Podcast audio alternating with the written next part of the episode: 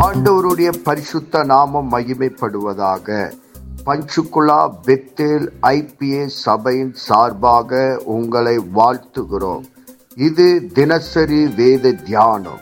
இன்றைய வேத தியானத்தை கேட்டு ஆசீர்வாதங்களை பெற்று கொள்ளுங்கள் கத்தர் உங்களோடு பேசுவாராக. காட் பிளஸ் யூ கர்த்தருக்கு சோத்திரம். இன்றைய வசனம் ரோமர் நாலு. இந்த அதிகாரத்தில் தேவன் எப்படியெல்லாம் நீதி வழங்கினார் நீதிமான் ஆக்கப்பட்டார் மற்றவர்களை அப்படிங்கிறது இந்த வசனத்தில் நம்ம பார்க்குறோம். உதாரணத்துக்கு ஆபிரகாமியும் தாவீது சொல்லப்பட்டு வருகிறது.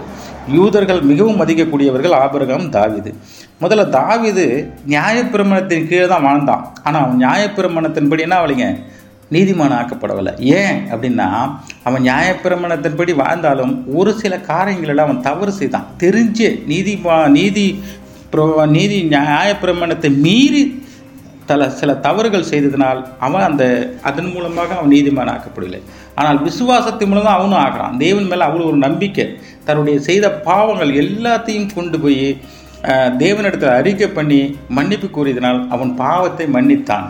அவன் ஒரு பாக்கியவானா ஆனான் இல்லைங்களா? இன்றைக்கி நம்ம பாவத்தை மன்னிக்கிற அளவுக்கு நாமளும் பாக்கியமாக இருக்கிற பாக்கியவானாக இருக்கிறோமா? அப்படின்னு நம்ம தெரிஞ்சுக்கணும். வசனம் ஏழில் சொல்லிருக்க பாரு எவருடைய அக்கிரமங்கள் மன்னிக்கப்பட்டதோ எவருடைய பாவங்கள் மூடப்பட்டதோ அவர்கள் பாக்கியவான்கள். வசனம் எட்டில் எவனுடைய பாவத்தை கர்த்தர் எண்ணாது இருக்கிறாரோ அவன் பாக்கியவான். பாருங்க எவருடைய பாவத்தெல்லாம் அக்கிரமங்களும் மூடப்படுகிறதா?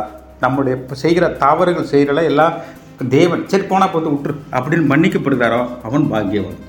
வசனம் எண்ணிட்டு இருக்கார் ஒவ்வொரு விஷயத்தையும் எண்ணிட்டு இருக்கார். எவன் என்ன தவறு செய்கிறான் நம்முடைய பாவத்தை அவர் என்ன இருந்தாலும் நாமளும் ஒரு பாக்கியவான். நம்ம அந்த லிஸ்ட்டில் இருக்கிறோமாங்கிறத நம்ம யோசித்து நம்ம பார்க்கணும். சரி நம்ம அடுத்து தா ஆபரகாம் பார்க்கணும். ஆபரகாம் வந்து நியாயப்பிரமணத்தின்படி அவன் வந்து நீதிமானம் ஆக்கப்படலை. ஏன்னா அவன் காலத்தில் நியாயப்பிரமணமே கிடையாது. சுமார் நானூறு வருஷத்துக்கு பிறகு தான் நியாயப்பிரமணம் வருது.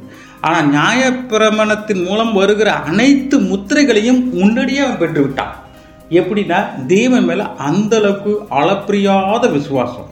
இந்த விசுவாசத்தின் மூலமாக நியாயப்பிரமாணத்தின் மூலம் என்னெல்லாம் கிடைக்குமோ அதையெல்லாம் நியாயப்பிரமாணம் இல்லாமலேயே அவன் பெற்றுக்கொண்டதுனால தான் அப்போ இந்த வழியாக யாரெல்லாம் வருகிறார்களோ அவர்களுக்கு அதாவது விசுவாசத்தின் மூலமாக யாரெல்லாம் தேவனை நம்பி வருகிறார்களோ அவர்களுக்கெல்லாம் ஆபிரகாம் தகப்பன் என்ற ஒரு அடையாளத்தை முதல்ல பெற்றுக்கொண்டாங்கிறத நம்ம வசனத்தில் பார்க்குறோம்.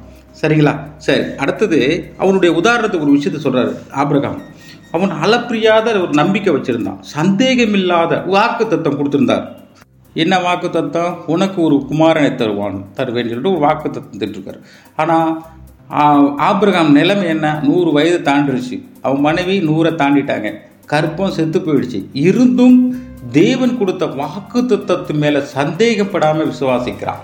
சரிங்களா? கடைசி நாள் முழுவதும் அவன் அவர் கொடுத்த வாக்கத்தில் ஒரு எல் ஒரு ஒரு ஒரு துளி அளவு கூட அவன் சந்தேகப்படாமல் எப்படி முதல்ல அவன் மேலே நம்பிக்கை தேவன் மேலே நம்பிக்கை வச்சாரோ அப்படியாக தே கடைசி வரையும் அதே நம்பிக்கை அதே விசுவாசத்துடன் ஜெபித்ததுனால அது வ- விசுவாசம் வைத்ததுனால தான் அவன் நீதிமான ஆகிறான் சரிங்களா? நம்ம அப்படி தான் இந்த வசனத்தை நம்ம கொண்டு வரோம். அப்படியாக நாமளும் ஒவ்வொருவரும் தேவன் மேலே எப்படி முத முதல்ல நம்ம உரம நம்பிக்கை வச்சு அந்த விசுவாசத்தை கடைசி வரையும் நம்ம எந்த சூழ்நிலையில் இருந்தாலும் எந்த பிரச்சனையில் இருந்தாலும் தேவன் மேலே வச்சிருக்கிற நம்பிக்கை ஒரு நாளும் புரியாதபடி நாமளும் நீதிமான ஆகுவதற்கான வழியை நம்ம கடைபிடிக்க வேண்டியது தான் இந்த வசனத்தை சொல்லப்பட்டு வருகிறது. இந்த வசனத்தை முழுசும் படிப்போம் தியானிப்போம் கர்த்தர் தாமே தம்மை ஆசீர்வதிப்பாராக. ஆமீன். இயேசுவின் நாமத்தினாலே இந்த வசனத்தை கேட்கிற ஒவ்வொருவரையும் நீர் ஆசீர்வதிப்பீராக. உன்னி வேதத்தின் ரகசியங்களை அறிய ஆவிக்குரிய ரகசியங்களை அறிய எங்கள் கண்களை நீ திறந்தருளுவீராக. இயேசுவின் மூலம் ஜெபம் கேளும் நல்ல பிதாவே. ஆமேன்.